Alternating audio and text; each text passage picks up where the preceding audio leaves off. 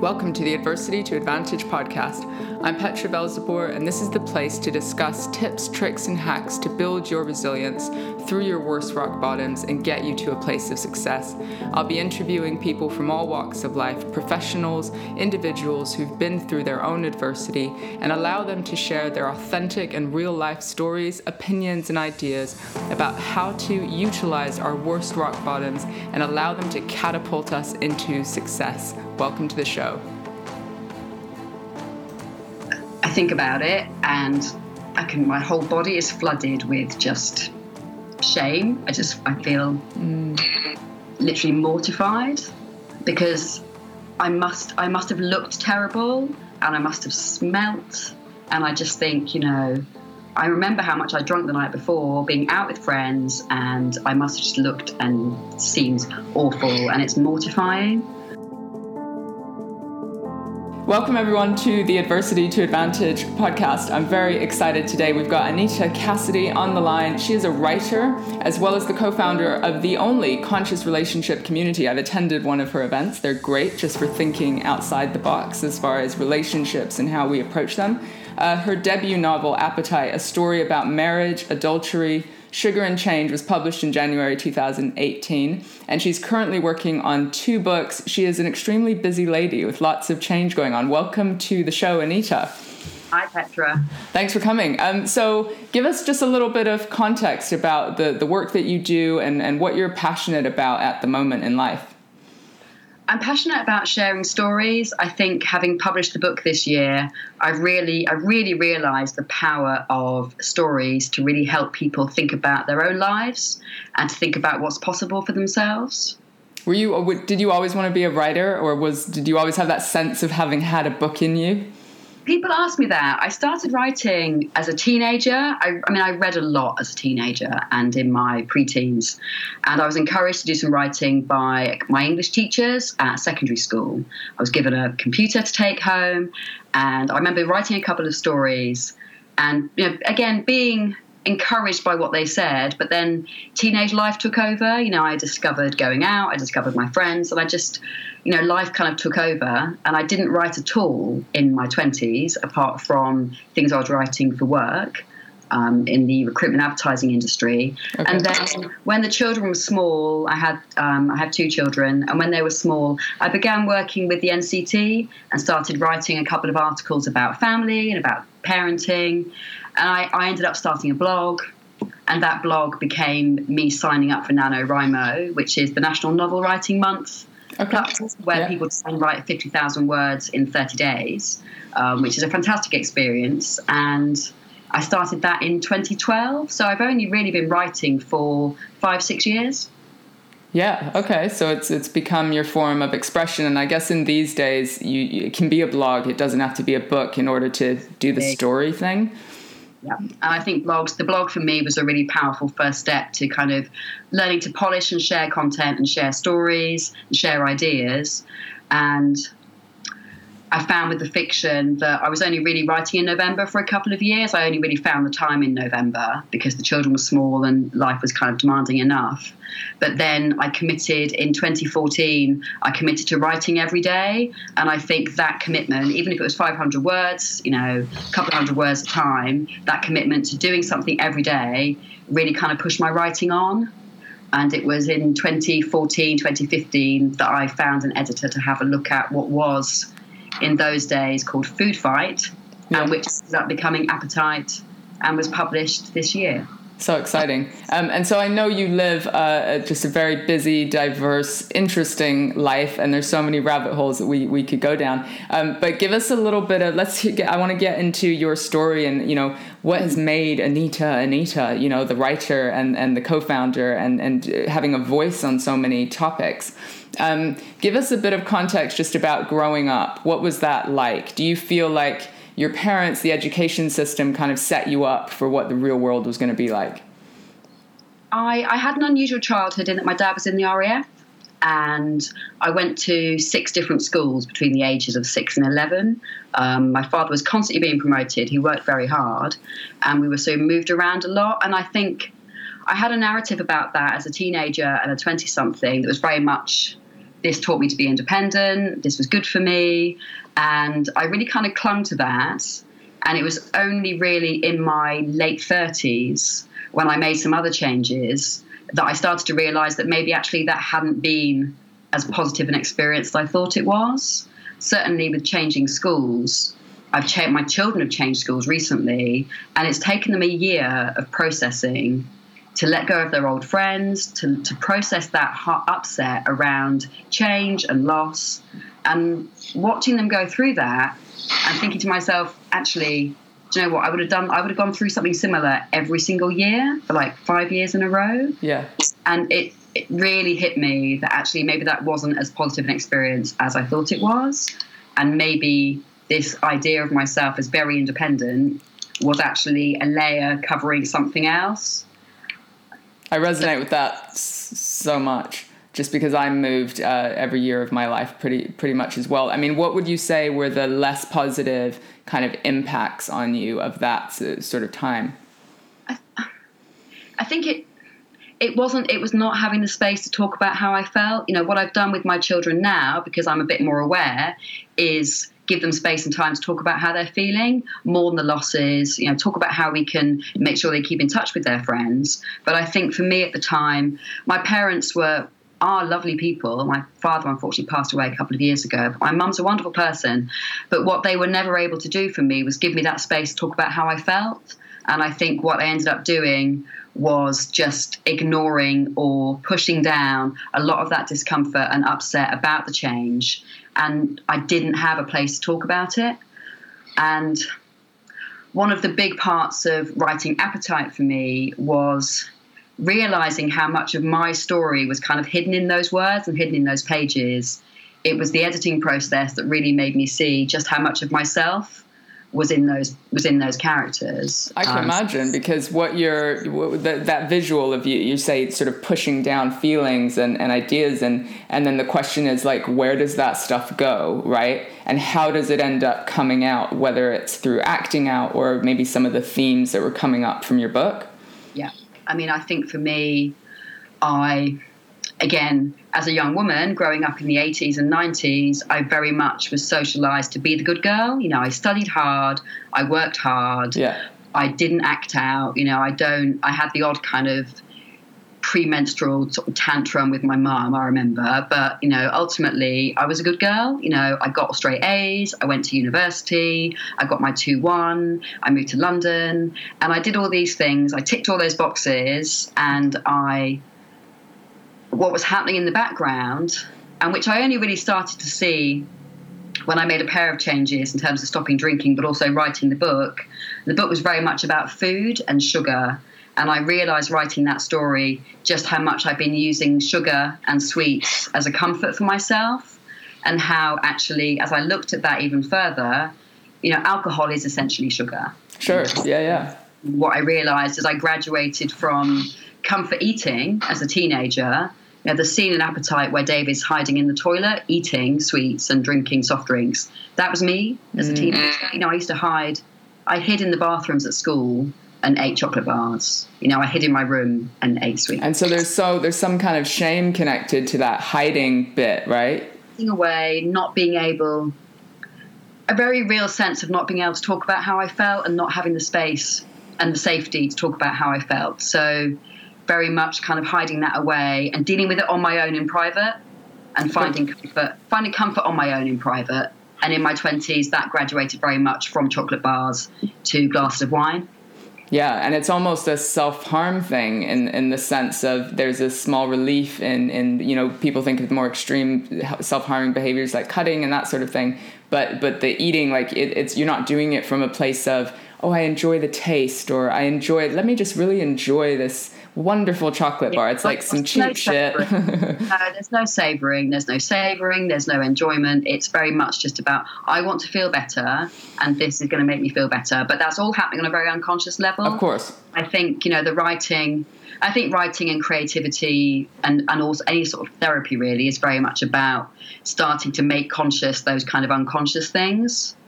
Yeah, that's, it, that's what I did with the writing. Really, was to basically make conscious these things that I've been doing without really realizing. And so, and, it's another healthier way of release. So, creating space to put thoughts and words and put give value to them, even if it is through other characters. Oh, definitely. And I think, um, you know, creating a story helps you make sense of things. And I find that even with the nonfiction writing that I do, it's very much about ordering thoughts and about saying, here are some feelings, here are some thoughts. How can I make sense of those?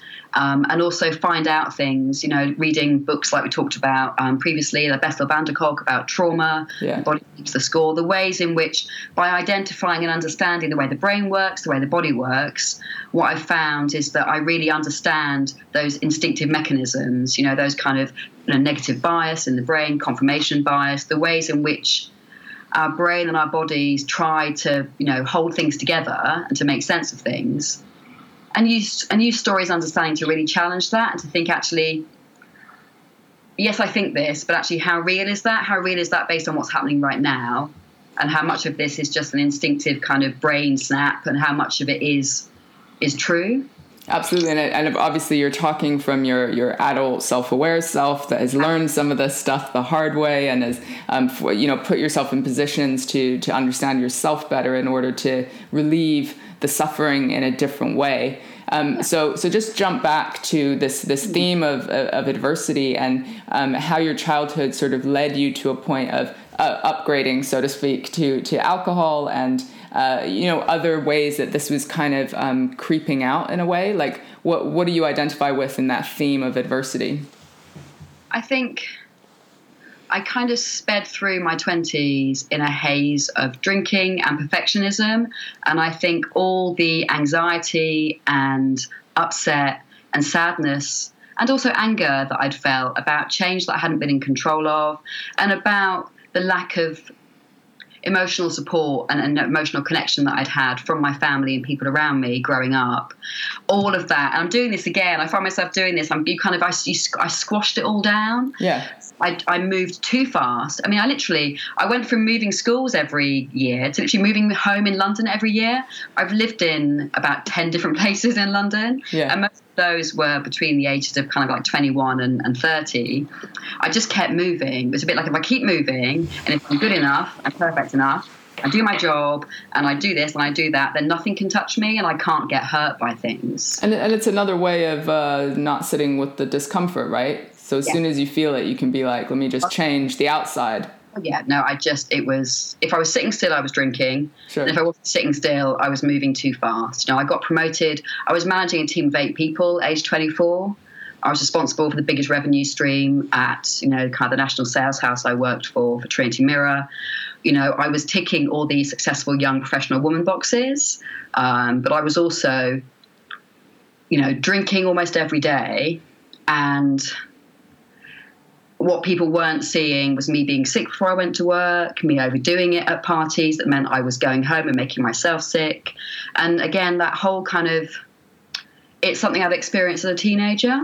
You know, I'd made myself, I'd binge on sweets in my room, I'd binge on sweets with friends, I'd make myself ill, I'd hide food. You know, all, it was all about hiding. It was all about hiding, and basically, in the background, I was doing all these things that I just I never connected with the kind of the emptiness and the lack of space and the lack of connection and comfort that I'd had as a child.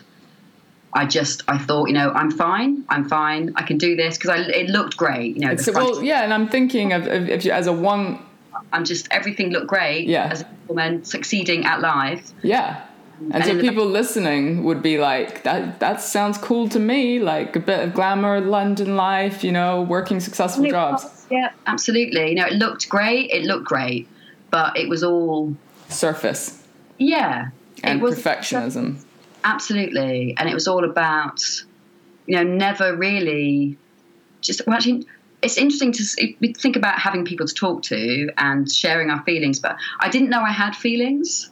And that oh. could sound really silly, um, but I was so disconnected from my body and myself. I'd never been taught to think about how I feel and why I feel that way. That I just I didn't know I had them. And when I did have them, they alarmed me. I think on a subconscious level, and well, I just would have been big. Yeah, and I just I think the drinking was my way of avoiding that. and you know that it's something that I'd learned from from growing up that this is you know drinking's fun and that you do this and you do that and it's very reinforced socially as well. Totally.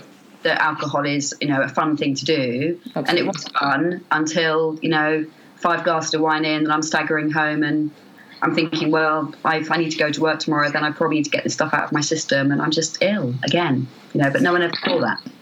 No, and so I can really feel the cycle of, of hiding, of shame, not even being able to identify it as shame, but just the perfectionism, you know, uh, hamster wheel. Yeah, and I think it's interesting to me now how little I recognize what I was doing. I mean, I did. I was aware that I was drinking too much, but interestingly, you know, I no one ever spoke to me about it.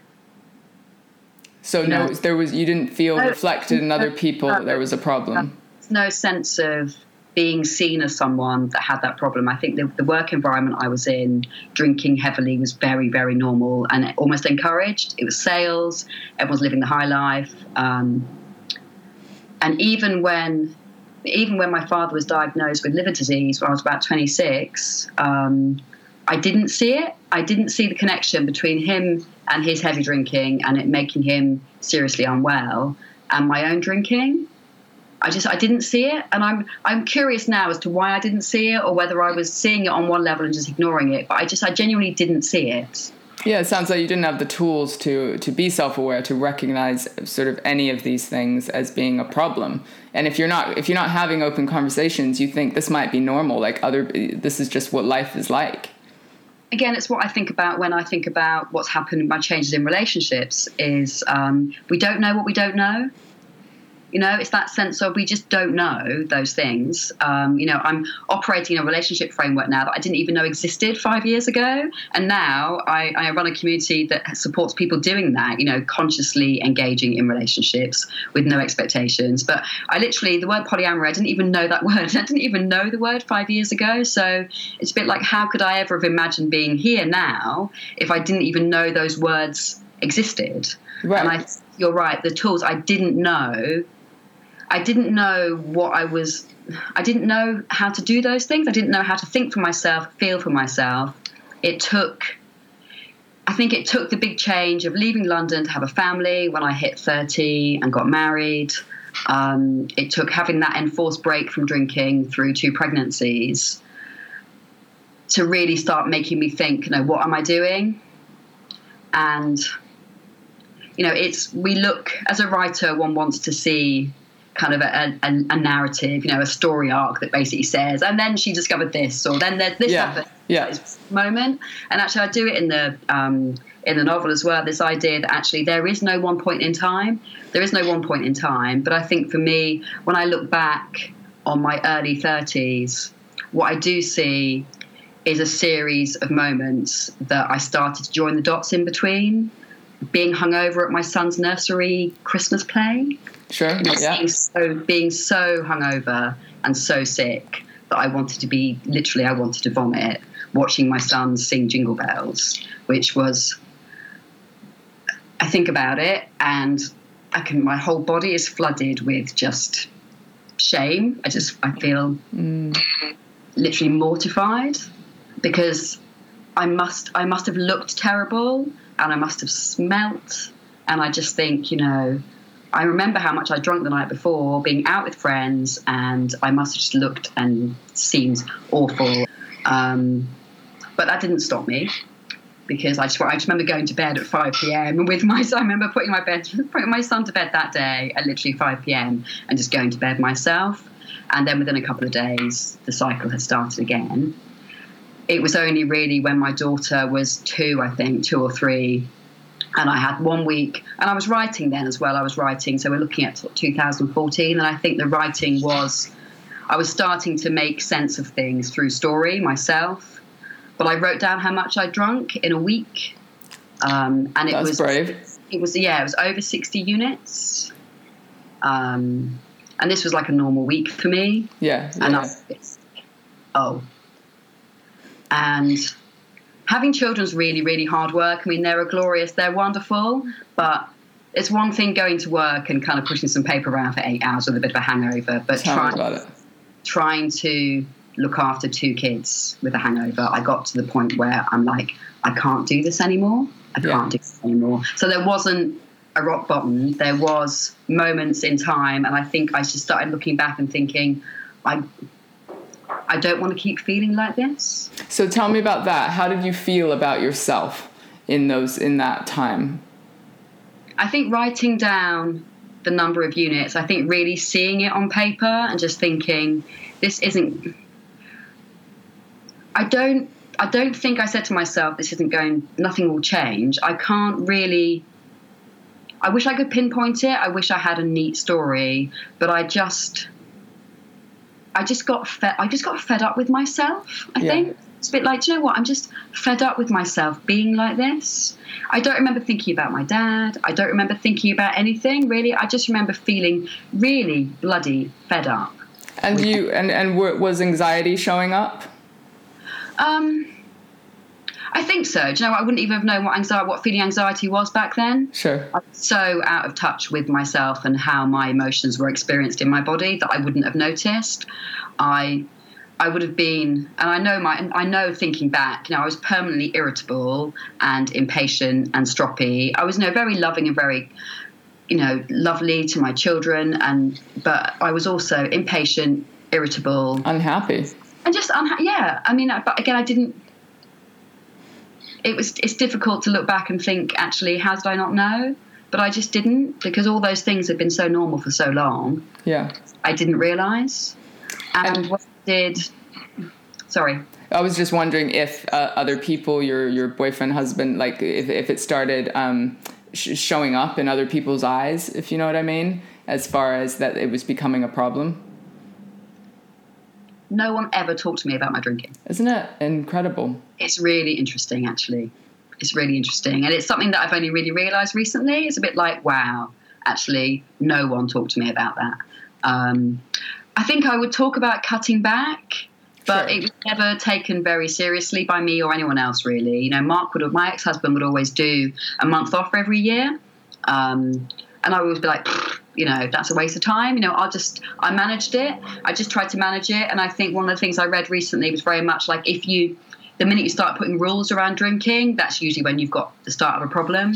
And I think for me, I just found that I was thinking about it all the time. Well, I'll just have one, or I'll just have two, but never more than three. Yeah. And only these days and not those days. And I'll make sure I drink plenty of water. The and I was just up in this cycle. And I think what I found when I stopped drinking, I I ordered a I ordered a book off the internet called Kick the Drink Easily by Jason Vale. He's a he's a well known guy that does the the juicing and kind of the wellness stuff, and he's an interesting character. I've got mixed feelings about him generally, but the book I ordered the book, um, I read the book, and it's a bit like the Allen Carr smoking thing. You know, you drink while you're reading, and he basically takes every single reason why you drink and basically knocks it down like a skittle. And I think I read it with literally no expectations at all. I just ordered it, read it. I knew I needed to do something different. Um, and reading was reading books was usually the way I figured stuff out. You know, reading, thinking. And I, dr- I remember drinking red wine on and off while I was reading this book. It's about 200 pages long. And I remember finishing it on a Sunday evening and turning to Mark and saying, I'm never drinking again. And he was like, Really? And I'm like, Yes. And I started laughing. Yeah. And I literally, I felt so liberated. And I did, I've never looked back. He read Really? the book too. Yeah, he read the book too. And I just, people are, people asked me that first couple of years, people are just, do you miss it? Do you miss it? I'm like, you know what? No. No. I just, it was the liberation from thinking about the bloody stuff all the time. Right.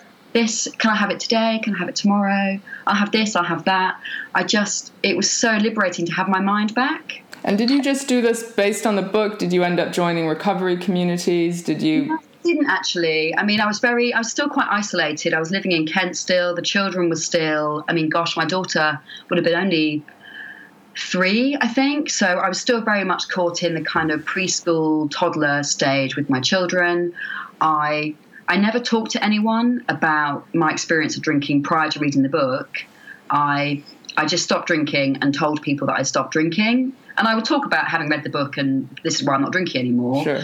interestingly, most people didn't want to know why I'd stopped drinking. Right. Most people just felt very threatened by the fact that I stopped drinking. And a bit like the changes with my relationship framework and ending my marriage and, and being polyamorous now, people don't ask. I think it just, you know, it just taps into stuff that's too difficult for some people. And I get it because it would have been too difficult for me.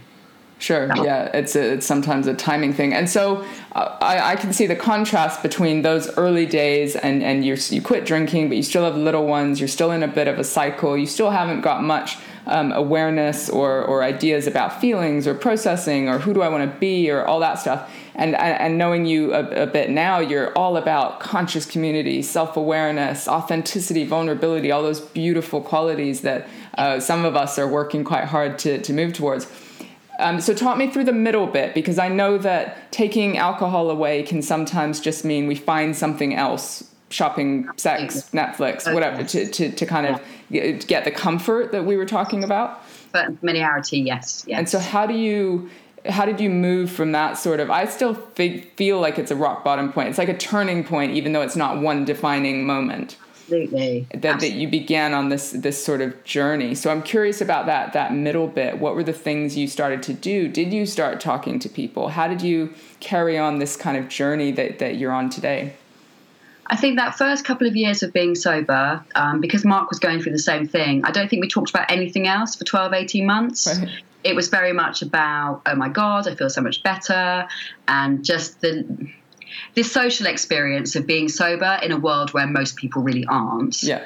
Um, and I think it was very much about navigating my family and my friendships, having changed a lot and having let go of something that most people didn't want to admit they were clinging on to too tightly themselves. So I spent that first couple of years you know, looking after the kids, basically reading and writing more. I got and I got my time back. Yeah. Um, so what I found is that I I had a lot more time. The writing really kicked off as well. I found that I was, you know, after a couple of months, you know, you realize that you're not tired anymore. You realize that actually you feel pretty good. I think I was lucky in that I was cooking for the children a lot. So I didn't I might have I went through a phase drinking a lot of Diet Coke and I went through a phase of maybe eating a few more sweets, but I also started exercising, and I think that helped. I basically found, you know, I discovered Jillian Michaels DVDs, and I started working out, yeah. and I started writing a bit more, and it seemed like a, a, just me getting healthier, yeah. basically. Um, and I lost touch. I did lose touch with some friends, and I think I was very much. It got to like 2015, and I'm a bit like, actually, do you know what? I need some new friends. Um, and I was starting to really feel the loneliness and the isolation from living in a suburban town where you know people are very much caught up with looking a certain way, being a certain way, and hiding the pain and the anxiety and the anger and the upset, hiding that all away behind closed doors, um, and you know drinking and watching TV and, and buying nice handbags and all that yeah. stuff. Yeah. So I really felt the isolation. I think around 2015, and that's where I just I started. I discovered music. Okay. For me, I'd always been into music as a teenager. You know, I'd been obsessed with Bowie and the Beatles and the Rolling Stones, and I'd always been into sort of unusual stuff, Pavement, Genesis. And so I, I heard Jake Bugg and I, I discovered some music, and I thought, you know what, I want to start seeing some music again. So I basically I started going out. Um, I started going out to gigs, and I kind of rediscovered the love of kind of music and live music and dancing, and kind of it was a reason to get out of the house as well because I was increasingly aware that actually I needed something other than the children and something sure. other than yeah. that. Yeah. And starting to go out, I kind of started getting in touch with my old self. I think the self that the self probably in my mid twenties where I wasn't drinking too heavily, but I was kind of fun and enthusiastic and engaged and that's when I started also realizing that maybe I didn't feel quite as excited about my relationship with my husband as I thought. And that was where the really big change came next.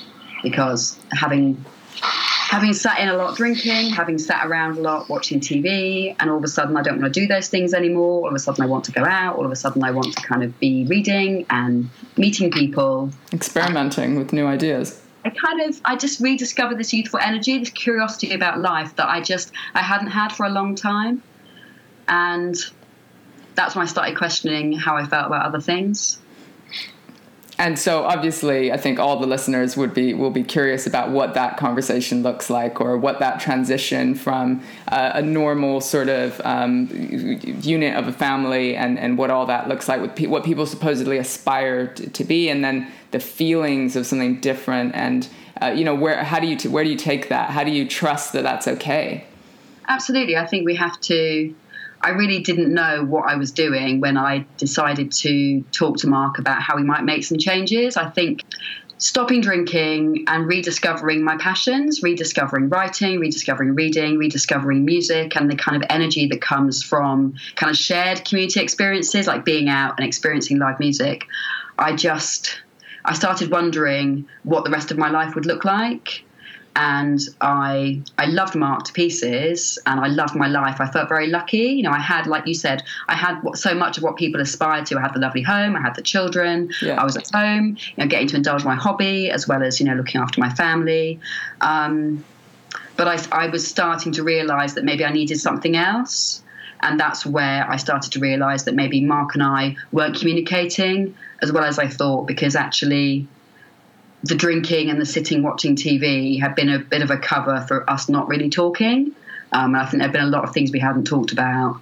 Can I just pause you there because yeah. that must apply to so many people. The idea of the the habits around um, drinking or TV or whatever the things that you do, oh, covering over.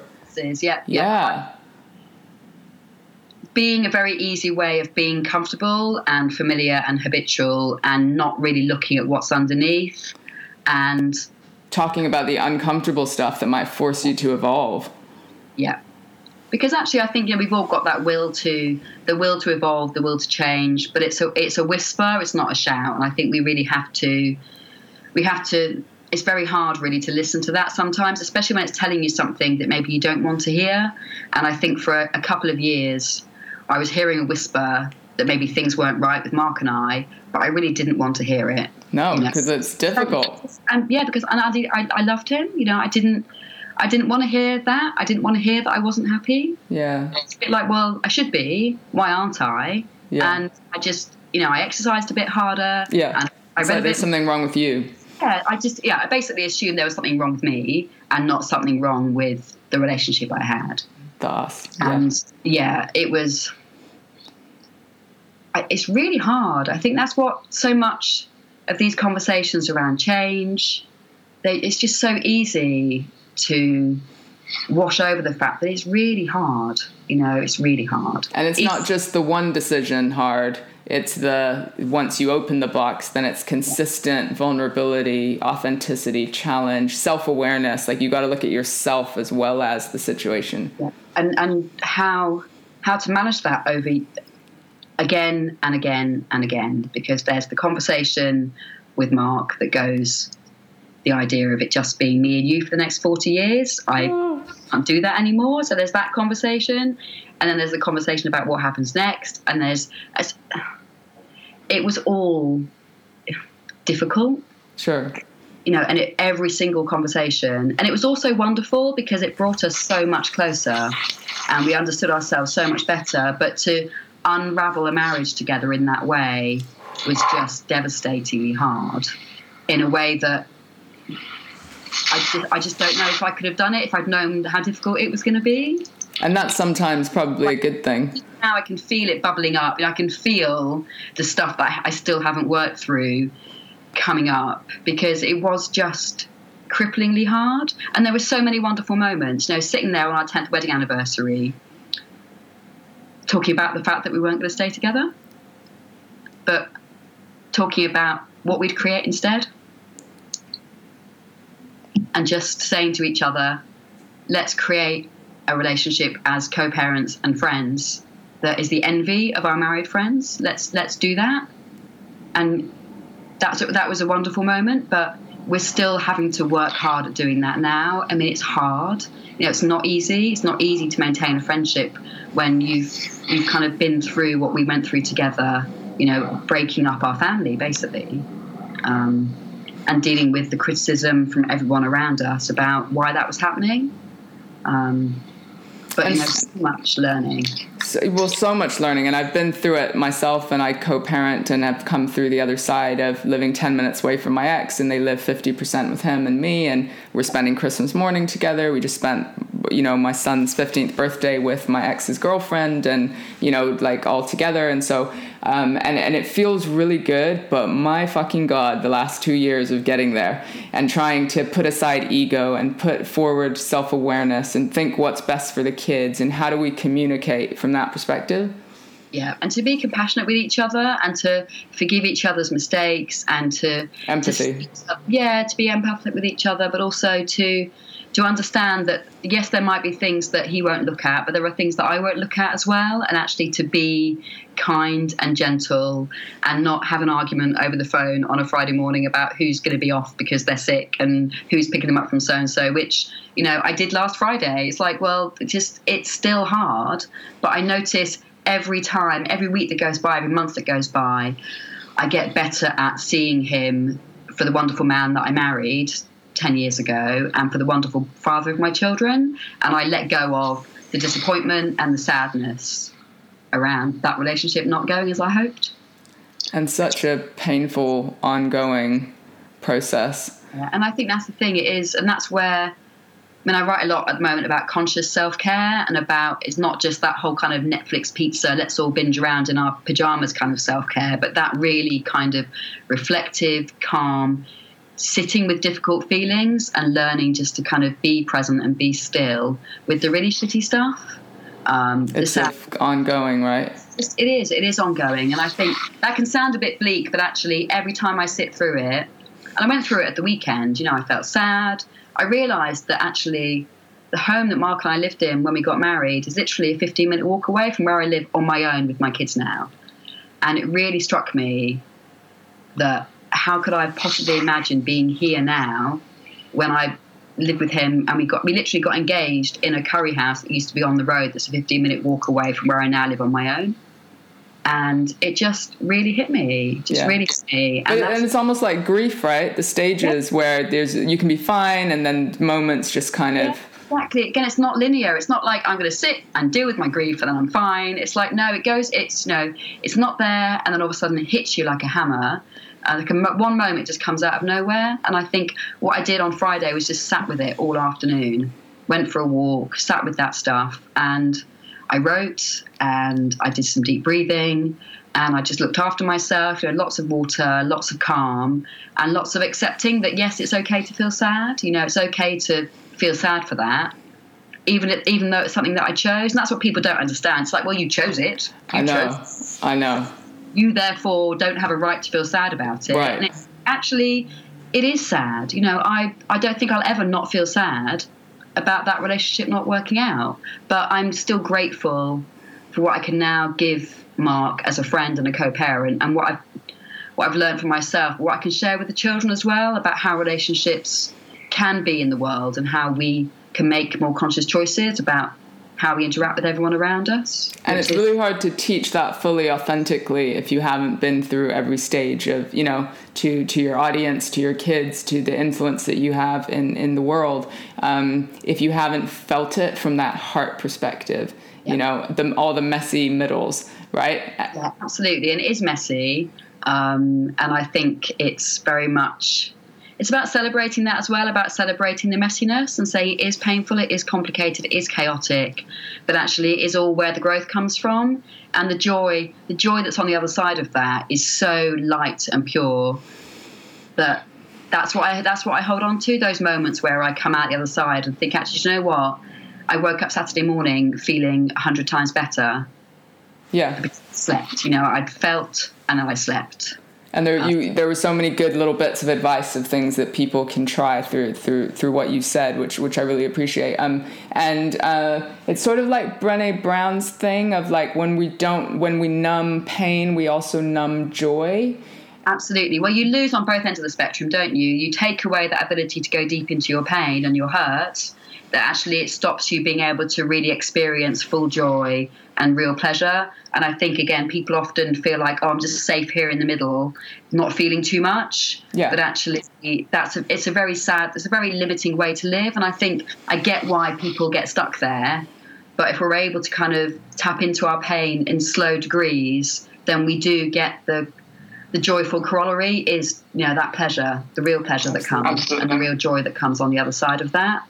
And I have flashes in the last two years since being divorced of sitting in my living room, having just said goodbye to my kids who are now going to be at their dad's for a full week, and the feeling of my entire lifetime of pain breaking my heart. Every time I left a house or a school or a person or like my life, just like feeling like so I can feel that heap and then the the flip side is I'll be walking down the street and just hear a song or connect to a person or be my full self in a conversation. And the joy just feeds through my entire body and the hopefulness of what the future and the experiences hold is like out of this world so it's um, a little bit of a little bit of both, but totally worth it. Um, so absolutely, absolutely. I think that's worth. You know, it can be. It can sound quite intimidating, quite overwhelming to sit with that much sit with that much difficulty. But I think it absolutely. I wouldn't change it for the world. I wouldn't change those experiences because I know that you know there is so much joy on the other side of it on, on the other side of that. I, I sometimes say to people or to myself, like I dare them to feel that, that amount of joy. Um, and with that comes other things. But um, like I dare you to just live your life to the full so that you can experience that level of joy. Yeah, because I think actually one thing that the only thing we're scared of as much of, as we're scared of pain is scared of being happy. I think you know actually we're not you know, so many of us aren't really experienced in fully experiencing our joy and fully experiencing our pleasure. Um, I've written recently about pleasure actually and how we've got a really problematic relationship with. Everyone says, "I want you to be happy," but actually, um, if you are, people are somewhat annoyed because they're like, "Oh, I'm envious," or "That can't be real." It's weird how society kind of we've got a strange relationship with pleasure, especially in this country. I think there's kind of a very British, oh, one one can't be too happy. no, let's complain about the weather. Um, yeah. um, but also then pleasure, and I think I'm gonna have to get you onto another podcast just to go into the rabbit hole of like women and pleasure and sexuality and just allowing ourselves to fully be ourselves. And and we even talked about anger before we got on, like the full range of emotions is okay. And about tapping into that and knowing that you're allowed to feel those things. I mean, it's very much we're too many of us, I think, are taught through our childhoods and unconsciously by the people that care for us that actually certain feelings aren't okay. Absolutely. One of my favourite stories from when the kids were small is being at a sing and sign class, you know, where they teach babies to kind of communicate by sign language. And there was a woman there, and we're going through the emotions, and her daughter's on her lap, and we get to the sign for anger, and she literally crossed her arms like this, and she said, she doesn't need to learn how to say that. Ooh, doesn't that just capture what's wrong? I think that just captures a lot of what's wrong around parenting and around conditioning. Feeling, feeling our feelings, yeah, feeling Completely. our feelings and encouraging others to do the same. So um, I'm going to stop this rabbit hole because it could go forever and ever. But um, what are you looking forward to in the future? I know you've got some books coming out. You're you're working on so many things. Like, what are you excited about moving forward? I tend to get excited about um, about my work, but also increasingly at the moment, I, I, look forward to to not working. I think it's very easy to get caught up with this idea of producing, producing, and producing content and being out there and being very visible, very active. But increasingly, I'm aware of the value of rest um, and I think winter's a great time for kind of reflecting on where we've been and what we're doing. And I'm trying to get better at taking things a bit more slowly. I've just sent um, the manuscript for book two off to my editor.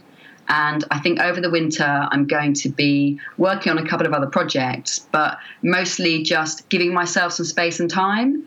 Um, and I think that feels like a real gift that I need right now to give myself some space and time so that I can recharge and renew and also then think about managing my work and my life in a way that doesn't feel like I'm repeating those old cycles of kind of busyness trying it's to so easy to, and work can be another addiction to get away from sitting with discomfort. Sitting yeah sitting with you know sitting with myself um, and being a little bit calmer and a bit more present with all the things i have to do whether that's my children or the writing or the community work. It's just trying to find a way of doing it all a bit more calmly so that it doesn't get done in a frantic way.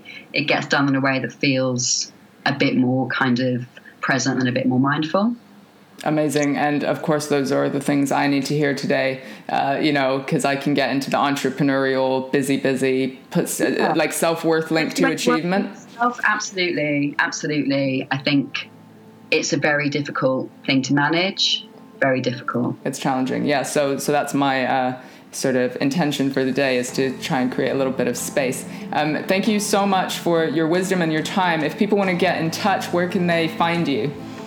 I can be found at anitacassidy.uk. You can get in touch with me through there. I'm also on Twitter, anitacassidy76.